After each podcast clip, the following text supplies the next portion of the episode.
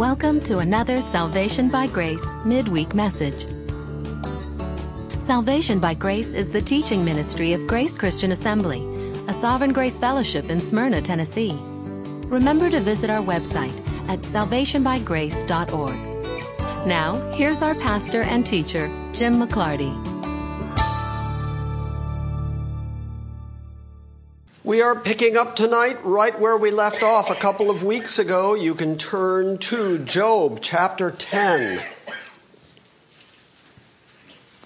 One of the great inequities of human life is that sometimes it seems like those who are doing well, who are trying to follow after the things of God, who are trying to live lives according to the Bible, sometimes they are the ones who seem to suffer and have difficulty the part that makes that really difficult for us is that we see people who aren't even trying, who don't even care about the things of God, who aren't even trying to live biblical lives, and yet they seem to be doing just fine.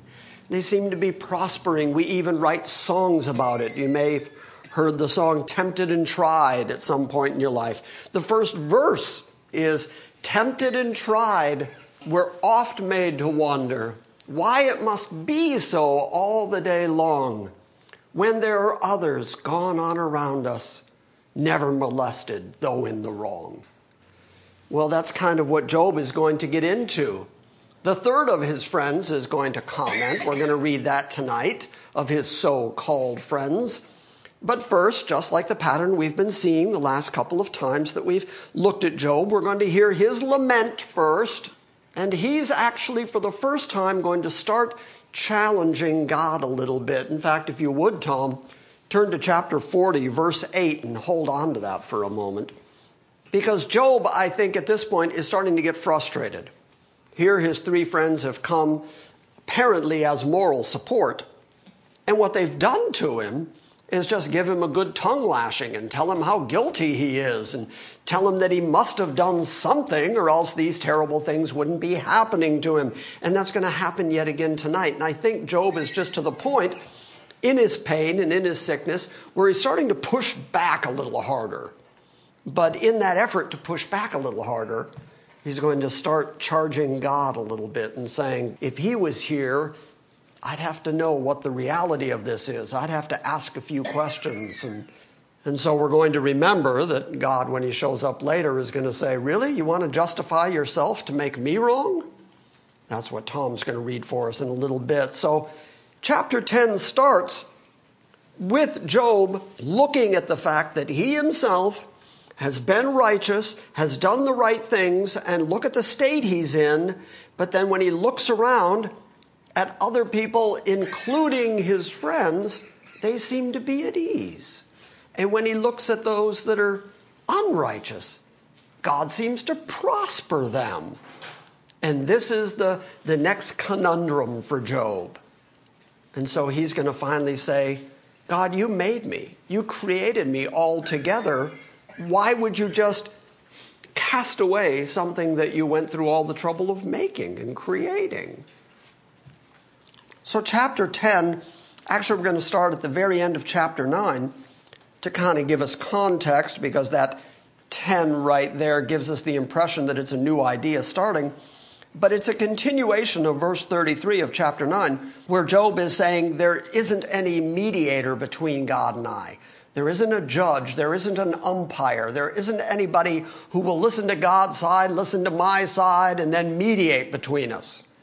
And since there's no umpire between us, I think that's part of the reason that in chapter 10 he starts defending himself. Up till now, we haven't seen Job quite take this tact, but you can tell that it's starting to get to him.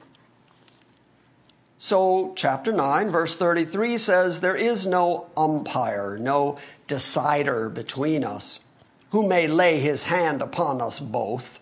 But let him, let God remove his rod from me, and let not dread of him terrify me.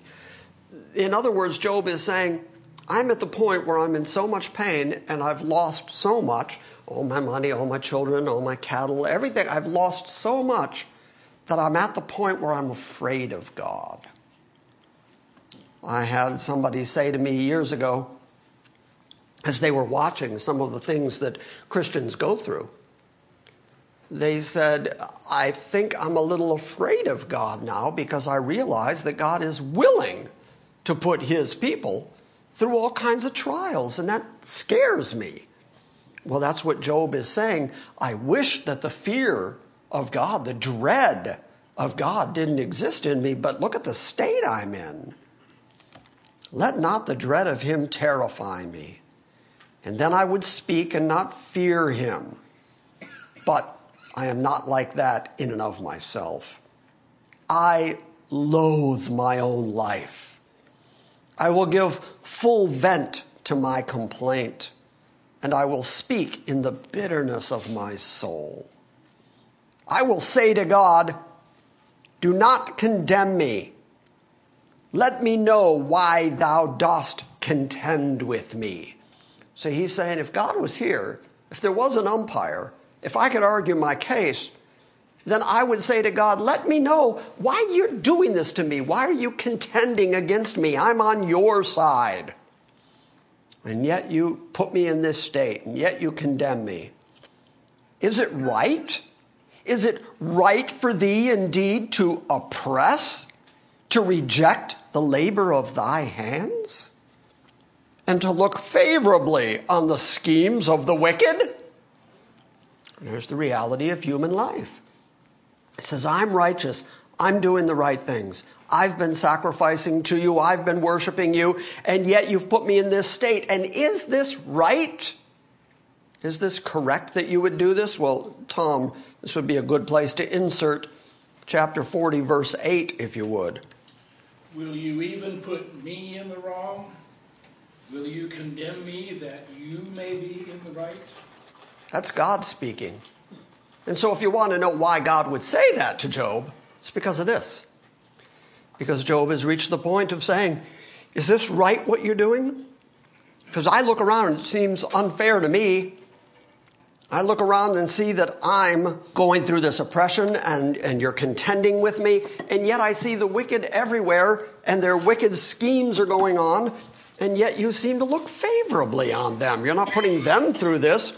It would make perfect sense in Job's mind if when people did wickedness, God put bad things on them. And when people are good and people are righteous, then God gives good things to them. And that's the way so much of religion philosophizes these days. They assume that God should always punish the wicked, the wicked should not prosper, and that the righteous should have an easy ride of it. And yet, that's not the way it seems to work. That's not the way the God of the Bible actually is. And Job's going to get that in a minute. So then he asks God, Do you think like men? Are you like humans? Verse 4 says, Hast thou eyes of flesh? Or dost thou see as a man sees? Are thy days as the days of a mortal? Or thy years as a man's years? Now, the reason he's asking those questions is because his friends have been seeking out his guilt. His three friends have been saying, You must have done something. You must be guilty. And so now he's saying, Are you the same way, God? Are you like a man trying to search out my guilt? Verse 6 After he has said, Are your years like a man's years, that thou shouldest seek for my guilt and search after my sin? Is that the way you're working, God? That, that you're doing all this to me because you have found some sin in me, because you're like my friends here who are convinced that I must have done something wrong and therefore you're punishing me? But according to your knowledge, I indeed am not guilty. Yet there is no deliverance from your hand. Your hands made me. This is what he's going to argue. You made me the way you made me, and you know I'm an upright man.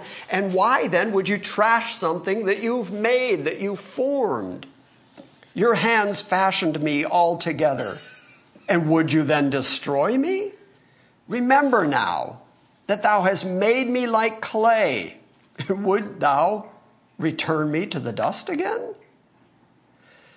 Didst thou not pour me out like milk, and curdle me like cheese and clothe me with skin and flesh and knit me together with bones and sinews. What he's getting at when he says in verse 10, Did you not pour me out like milk? He's giving examples.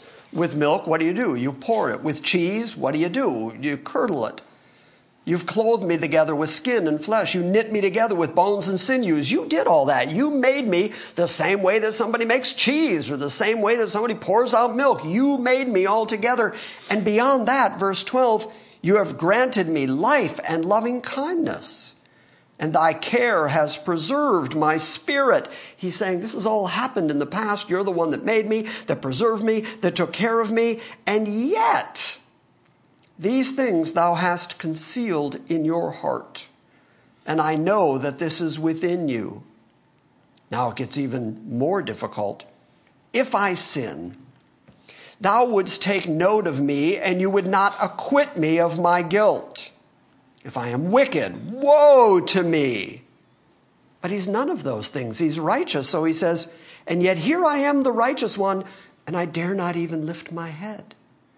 I can't even in my sickness, in my depression, in my pain, I dare not even lift my head for fear that you're going to come get me again. And if I am righteous, I dare not lift up my head. I am seated in disgrace and conscious of my misery. And should my head be lifted up, thou would hunt me down like a lion, and again you would show me your power against me. Do you hear what he's saying? He's saying, I would get this. If I had sinned, if I was wicked, then woe to me. Fair enough. Do this to me. But I'm righteous in what I've done, and I can't even lift my head. In fact, I'm fearful that if I lift my head, sort of like an animal poking his head up above the grass, that's when the lion goes, There he is. He's afraid to even lift his head because he said God's going to hunt him down like a lion. And again, you're going to show your power in me by doing this kind of damage to me. Thou dost renew thy witness against me. In other words, you've already done all of this to me, all this bad, and you would do it all again if I lifted my head. You would renew your witness against me and increase your anger toward me. Hardship after hardship is with me. Why then have you brought me up out of the womb? Would that I had died and no eye had seen me. I should have been as though I had not been, carried from womb to tomb. Would he not let my days alone? If that was the case, if I was born and then immediately died and went straight to the tomb, then maybe he wouldn't have had the opportunity to do this to me. Would he not let my few days be alone? And would he not withdraw from me that I may have a little cheer?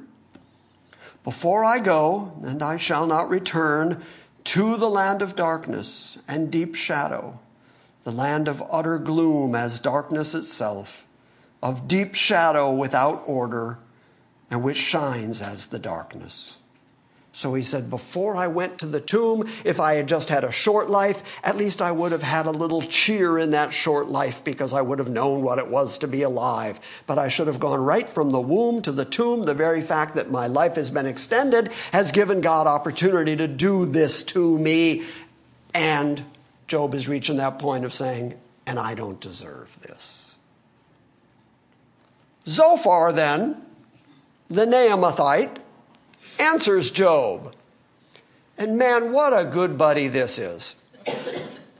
This is a friend to pal. I know I just used a real southern phrase. He's coming right at you, good buddy.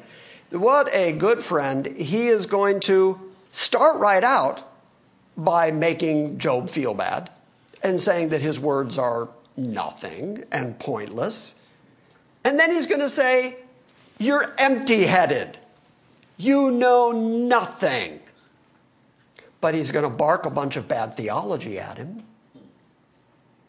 Then Zophar the Naamathite answered Shall a multitude of words go unanswered and a talkative man be acquitted? In other words, are you going to be found guilty just because of all your words? You keep talking and talking and talking, but that's not going to make you any less guilty. Shall your boast silence men? In other words, now that you've boasted about your righteousness, is that enough to make us not talk back? And shall you scoff and no one rebuke you? For you have said, My teaching is pure and I am innocent in your eyes or in God's eyes. But would that God might speak. Well, God's going to. God's going to show up and he's going to speak and he's going to say, I am against Zophar. He has not spoken of me what is right. But at this moment, Zophar is going to say, I would that God might speak and open his lips against you and show you the secrets of wisdom. Now, the NASB says, For sound wisdom has two sides. The Hebrew word that's being used there actually means folded or doubled over. So, what he's really saying is, it's hard to pierce, it's hard to get through because it's, it's been doubled up and folded over. So, sound wisdom is difficult to dig all the way through. For sound wisdom has two sides. Know then that God forgets a part of your iniquity.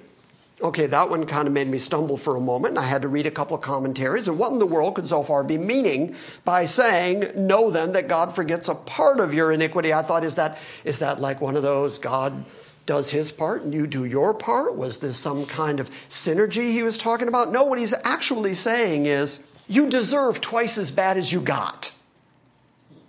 In other words, everything you're complaining about all this pain and all this loss that you're going through, you're going through because of some sin you won't admit to. But we know you're twice as bad as even you're willing to say, and you actually deserve twice what you've got so far. What a friend, huh? What a buddy. know then that God forgets a part of your iniquity. Can you discover the depths of God? Can you discover the limits of the Almighty? They are high as the heavens. What can you do?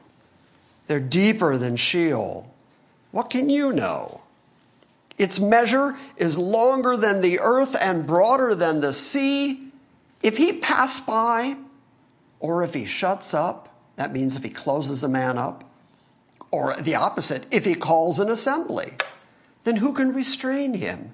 In other words, if he passes by a man, or if he shuts up a man, or if he calls an assembly to himself, nobody's going to stop his hand or say, What are you doing? Who can restrain him? For he knows false men. He's accusing Job here. For he knows false men. And he sees iniquity without investigating. Remember, Job just got saying, Are you like a man that you have to investigate me to try to find my iniquity, to find my sin? So Zophar's answer is he knows iniquity without even investigating it. And an empty head, which is what the next Hebrew word is, an empty head, a vacuous person, the NASB says an idiot. He's calling Job an idiot. And an idiot will become intelligent when the foal of a wild donkey is born a man. So when a pregnant donkey gives birth to a man, that's when you're going to have any intelligence. What a friend. Verse 13. If you would direct your heart right and spread out your hand to him, if iniquity is in your hand, put it far away. And do not let wickedness dwell in your tents. So now he's doing the same thing that the other two men have done. They're saying you just need to repent. You just need to admit that you've done something wrong. Just admit to God what you've done, and then God will lighten up on you. He's doing all this to drive you to repentance, and you refuse to repent. But if you would just admit, and if you would just put that sin away from you, then your life's going to go much, much better. Then indeed you could lift up your face without moral defect. And you would be steadfast and not fear. And you would forget your trouble as water that is passed by, you would remember it. it. What he means by that is if you're standing looking in a stream of water, Or let's make it a mighty rushing river. If you're watching water go by, the water you're looking at at this moment is not the water you looked at two minutes ago. That water's already gone downstream. And he says that's what your problems would be like. They'd be like the downstream water if you would just repent and just admit that you did something wrong. Then you'd be steadfast, you wouldn't have to fear, you'd forget all your troubles, it'd be like water that passed by, and you would remember it, but it'd be gone. Verse 17, and your life would be brighter than noonday, and darkness would be like the morning. Then you would trust because there is hope and you would look around and rest securely. And you would lie down, and none would disturb you, and many would entreat your favor. But the eyes of the wicked will fail. There it is. See, you must be wicked, because if you were righteous, all that good stuff would be true of you. You'd have all that good stuff going on in your life, but that stuff is not happening. All these troubles are happening to you, therefore, you must be wicked. Just admit to your wickedness. The eyes of the wicked will fail, and there will be no escape for them. And their hope is to breathe their last. So that's again a proof because Job has been saying over and over, I, I just wish I were dead. I'm suffering so badly that I wish that God had killed me in my youth, straight from womb to tomb. And now he's even accusing him over that rather than empathizing over the fact that Job is in such pain that he wishes he could die. Instead, he just simply says to him that you're evil because the evil, their only hope, is to breathe their last. And since that's your hope, that's proof you're evil. So Job then comes back at him, and this is the beginning of one of the longer speeches of Job. We're not going to get through all of it here tonight. But Job responds, and this is kind of caustic. Truly, then, you are the people, and with you, wisdom will die. In other words, man, you three must be really smart. And when you die, nobody's going to know nothing. Because, man, did you, whoa, the wisdom you have poured out on me. Woo, that is something. But I have intelligence as well as you, and I am not inferior to you. And who does not know such things as these? I am a joke to my friends. The one who called on God and he answered him, the just and the blameless man, is a joke to you. He who is at ease holds calamity in contempt, as prepared for those whose feet slip. Do you get what he's saying there? This has been one of my complaints. I'm, I'm going to step aside for just a moment because this is one of my complaints with so much of name it, claim it, prosperity preaching type Christianity. You can find somebody on TBN just about any time of day who has a program whereby you can improve your life. And it's always set up on the premise just do it like I did it, and you can be rich like I am. And it's always somebody whose life has gone pretty good so far. So if they just happen to have never had a bad sickness, they're there in front of the TV camera saying, Well, you can be as healthy as me. If you just eat like I eat and do what I do and exercise like I do and you just live like I do and tithe, then you definitely, oh, and buy my new DVD and make me rich, then you too can. Or they're just somebody who's had the very good fortune of having a marriage that has worked out, and they can't wait to say, if you've gone through divorce or you've gone through marital problems, that's because there's some sin in your life. And if you had just been like me, because I'm the righteous and the holy and the good one, it's always people whose lives have gone good who are telling the rest of us that if we had just done it their way, somehow life would go better for us. And that's what he's saying here. He said, The one who is at ease holds calamity in contempt. Yeah, you, you hate seeing calamity come because you're at ease right now. I'm in pain. I'm having all kinds of trouble. But you three guys, life's going good for you. And because life's going good for you, you think from that platform you can tell me how bad I must be because my life is in such disarray at this moment. That was a problem for Job, the oldest book in the Bible, and it's a problem today. That people who are doing well love to look down their nose at people who are going through trouble. When in fact, if you're thinking biblically, it's the people who are really close to God who are the ones who usually go through the trouble. Just look at the martyrs. Just look at the apostles. As I've often said, if the name it, claim it, prosperity, have a good life thing was the true, genuine theology of the Bible, you would think that at least one of the 12 apostles would have actually done it. But no, they all died horrible martyrs' deaths. So the truth of the matter is those that belong to God suffer in this world because this world is not our home. And the same way that Christ was hated without a cause, we are going to be hated without a cause. Jesus said that.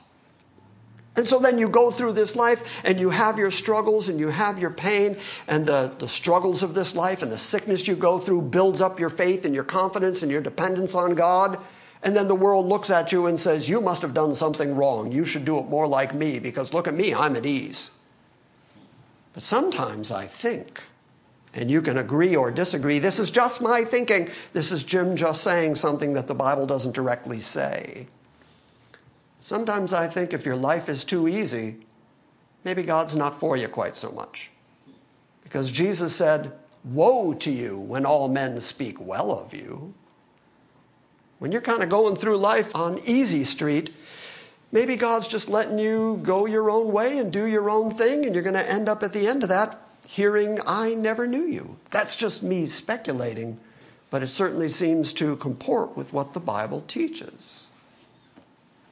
So Job says to his friends, He who is at ease holds calamity in contempt, as prepared for those whose feet slip.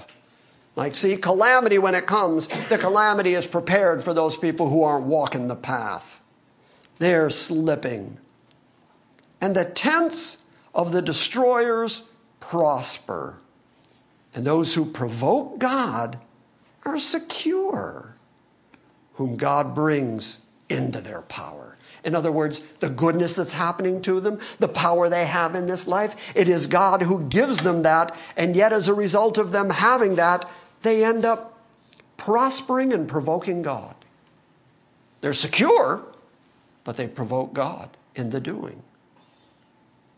And yet, it's God who gives them the power to live those lives, and they don't even give him the credit. But now, verse 7, but now he's going to say, but now ask animals, ask birds. He's even going to go to the fish. He's going to say, ask them. Even the brute animals know that God's in charge. Even they know that they don't find food unless God feeds them. Even they know that God controls it. Why don't you check with the animals? Because a minute ago you compared me to a donkey. Check with the animals here and see if they don't know more than you. But now ask the beasts, says verse 7, and let them teach you, and the birds of the heavens, and let them tell you, or speak to the earth, and let it teach you, and let the fish of the sea declare to you. Who among all these does not know that the hand of the Lord has done this? In whose hand is the life of every living thing? And that all the breath of all mankind is in God. Does not the ear test words as the palate tastes food? Wisdom is with aged men. With long life, there is understanding. Job says, I've lived long enough that I've got some wisdom. You just told me that wisdom, true wisdom, sound wisdom, is really difficult to find. In fact, it's doubled over, it's hard to get through. He's saying, well, the ear, that's what it's for, for listening and testing words. And the palate, that's what it's for, it's for tasting food. The same way wisdom comes along with being an aged person. And with long life, there is understanding. And Tom and I are getting really wise. In a hurry. I've got a story for you on that later. Oh. A wise story. A wise story, it will be. Absolutely. Now he's going to speak of the power of God, and this is going to be echoed by God later on. But Job now is kind of getting his mind right. A moment ago, he was saying, if God was here, I'd ask him some questions. now that he has heard what Zophar has said, he is again going to go back to defending God's absolute sovereign control over everything, because after all, it's in God's hand that the life of every living thing exists and the breath of all mankind. So in verse 13, he says, With him, with God, are wisdom and might, and to him belong counsel and understanding. Behold, he tears down and it cannot be rebuilt. He imprisons a man and there can be no release. Behold, he restrains the waters and they dry up. And he sends them out and they inundate the earth. By the way, there he seems to be confirming a flood. With him are strength and sound wisdom. And the misled and the misleader belong to him. Isn't that a great phrase? Both the misled the one that misled them, the misleader, are still in the hands of a sovereign God. He's in control of all mankind, even the ones who don't understand him.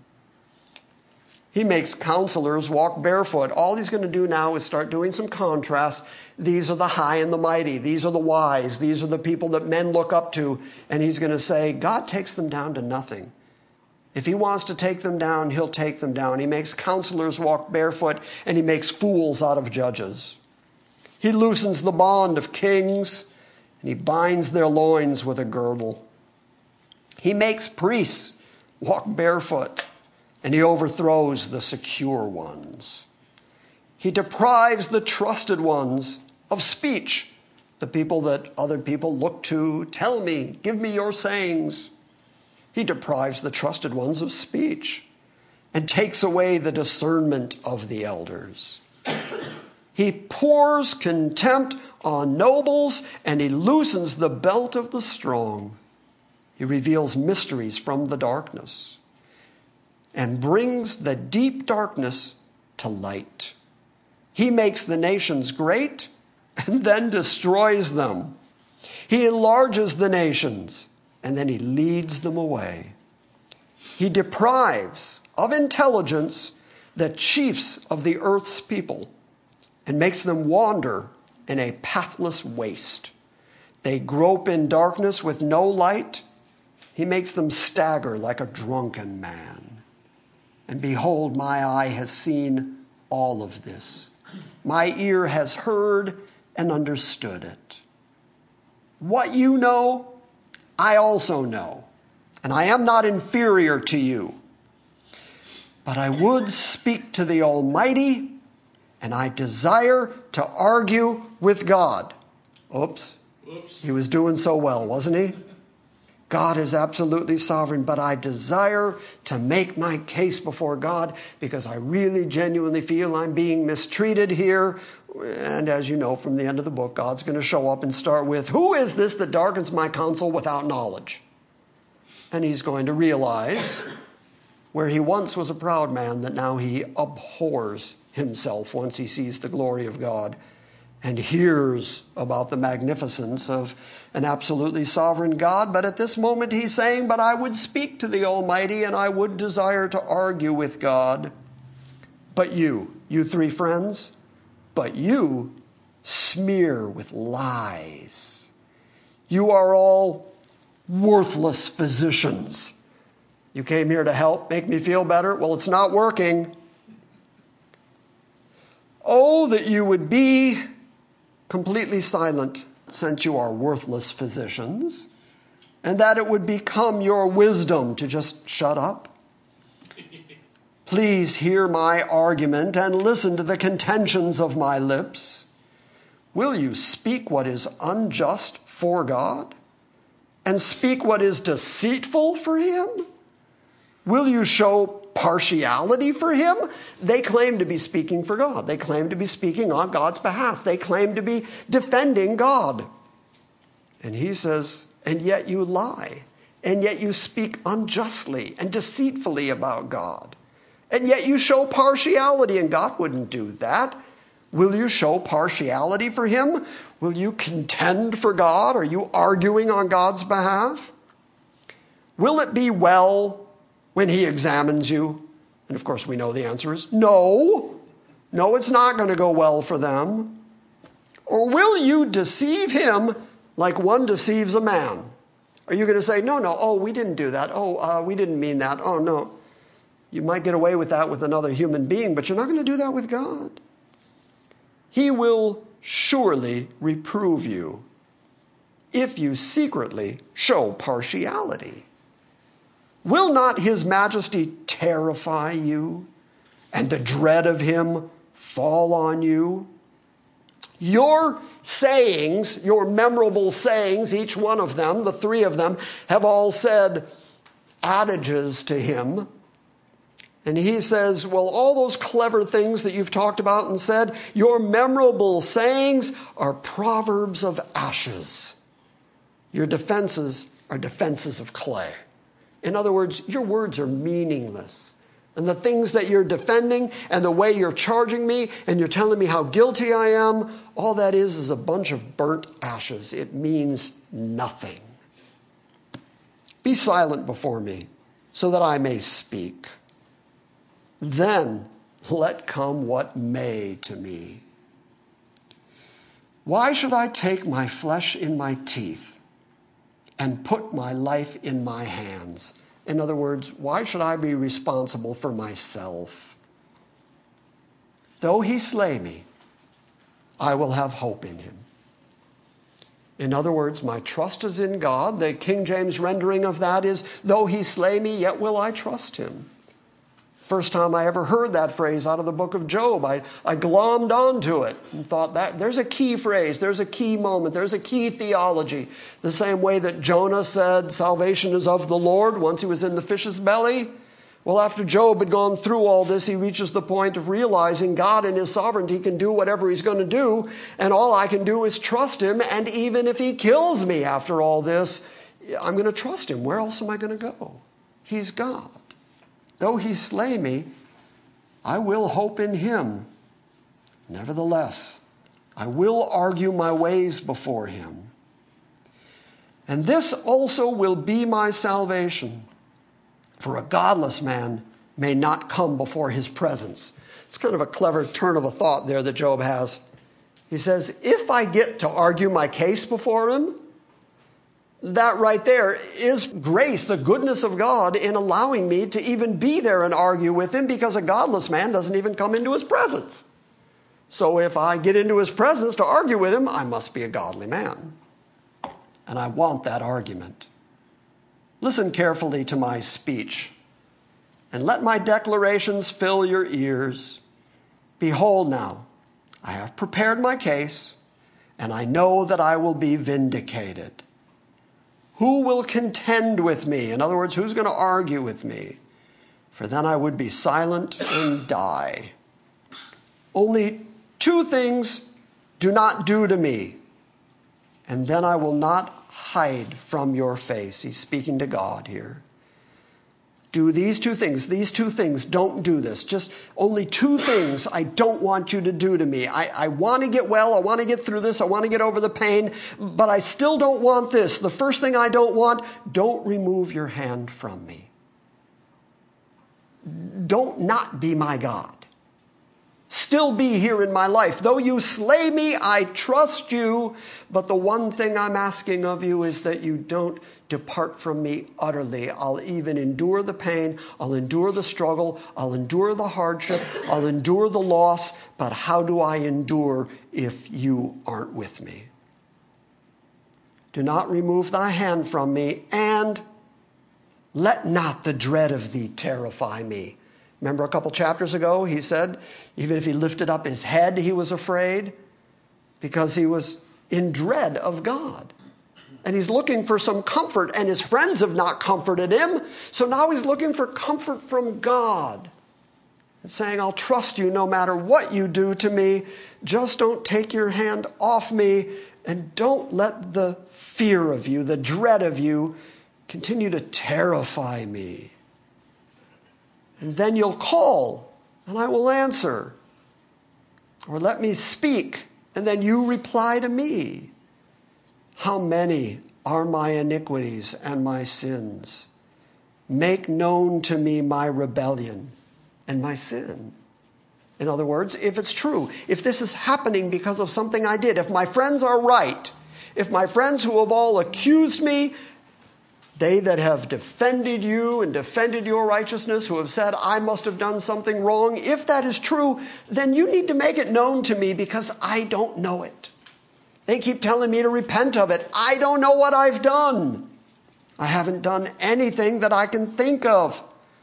How many are my iniquities and my sins? Make it known to me. Make known my rebellion and my sin. Why do you hide your face and consider me your enemy? Why do you do that? Wilt thou cause a driven leaf to tremble? In other words, this is a good verse to read right now in the fall.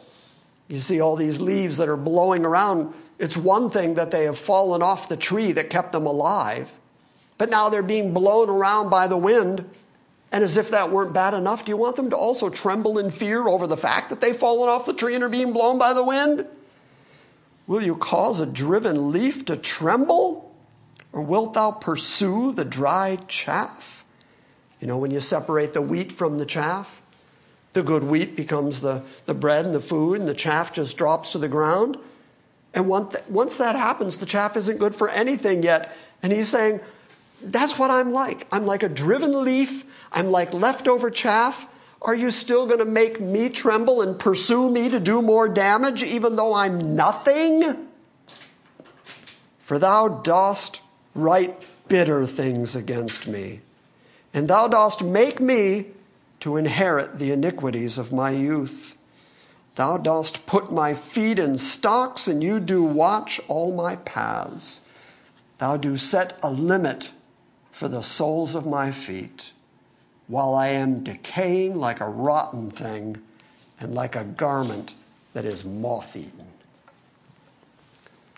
We're going to stop there because then in verse 14, Job's going to start talking about the finality of death.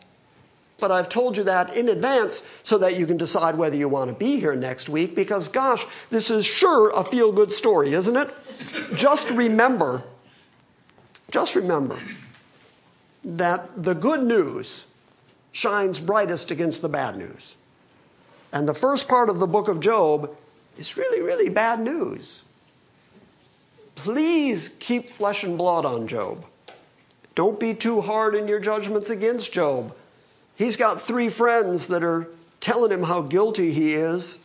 And he's got God putting him through this horrible, horrible oppression that none of us would be able to live through. He's lost all his children, all his money, all his cattle, everything. And even his own wife is against him at this point and saying, Curse God and die. He's got nowhere he can go. And in the midst of all that trouble, in the midst of the three so called friends accusing him, and in the midst of the pain and the agony that he's going through, notice what God is doing in his sovereignty. God is still cornering Job into where are you going to go except to me? And in my life experiences, and I expect it's also your experience, it's just that I haven't ever been you, and so I don't know what you've been through, but I've been me, so I can tell you what I've been through. I know that whenever I go through the real troubles in life, the real trials in life, the real difficulties in life, I always end up right there, which is where do I go but to the Lord? Where do I go but to you? There's nobody here on earth that can help me. And where else am I going to go but to you with all my problems and all my troubles? Where could I go but to the Lord? Amen. And that's what God is doing to Job right now. So that Job would end up saying, All right, this is bad, this is really bad. But even if he kills me in the midst of all this, I trust him. Whatever his plan is, whatever trouble comes into this life, even if he ultimately kills me, where else am I going to go? I've got to go back to him, and though he slays me, still I trust him. And I keep contending that nobody ever learned anything really important when they were comfortable. When life is going good, that's not when you're learning stuff. When life is going good, you're busy dancing and eating and woohoo, self made man, or going on TBN and selling your DVDs. Everything's just going fine in your life That's not when you're learning stuff, but let God put some trials on you, some sickness on you, some difficulties on you. Then you're going to learn how dependent you are on Him, and that's a good thing. In the midst of the bad stuff that happens in life, a whole lot of good comes out of it because I don't think there's anybody in this room that would argue with me that that's when you learn genuine faith. That's when you learn real trust. And why are you going to hope for something you already have? That's Paul's argument. You're going to hope in God while you're going through the struggles because He's going to teach you how to have hope, how to have trust, how to have faith, how to have the highest qualities, the highest virtues of genuine Christianity. And He's going to teach you that through the things you struggle with in this life. And that's exactly what He's doing to Job here because He's sovereign. But He's also good. And in His goodness and in His sovereignty, He'll make sure that he doesn't lose you. Make sense? Yes, indeed. Okay. Any questions about all that? Anything? Yeah. Yeah, I have a question. Do we know, does anyone in the book of Job, does it talk about how long this period of suffering was for Job? Do you have a sense of how long? We don't know. The only time frame that we're given is when his friends come to him and they sit quietly with him for several days. But beyond that, we don't know exactly how long this went on.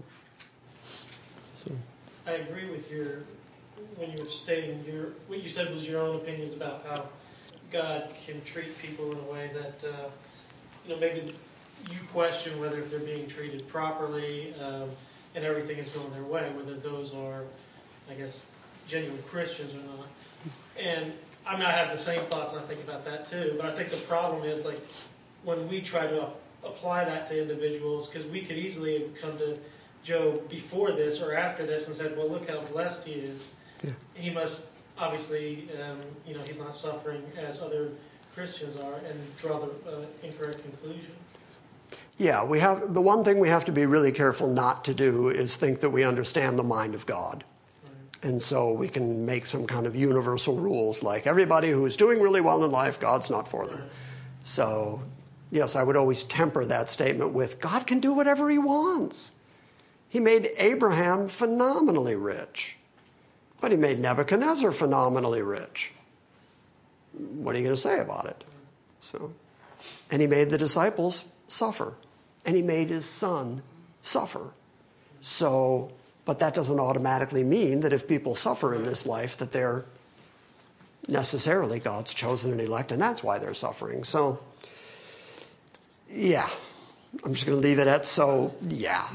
We don't know the mind of God. Sovereign God can do whatever he wants to do. And he's going to, regardless of what we think of it. Anything else? Something amusing. Tell us something amusing, Steve. So you announced that we would go to chapter 10, and my wife opened her Bible to chapter 10, and she went, and then she pointed to it and she said, I thought that said, I loathe my wife. No, no, I loathe my life. Life. You read it wrong. It's an L, not a W. I was amused. It's the English language. It's your mother tongue. Work on it. Yeah. I loathe my wife. All right. Well, then, if there are no other questions, say goodbye to the internet congregation. Goodbye. Say goodbye to Janine. Bye, Janine. We miss you.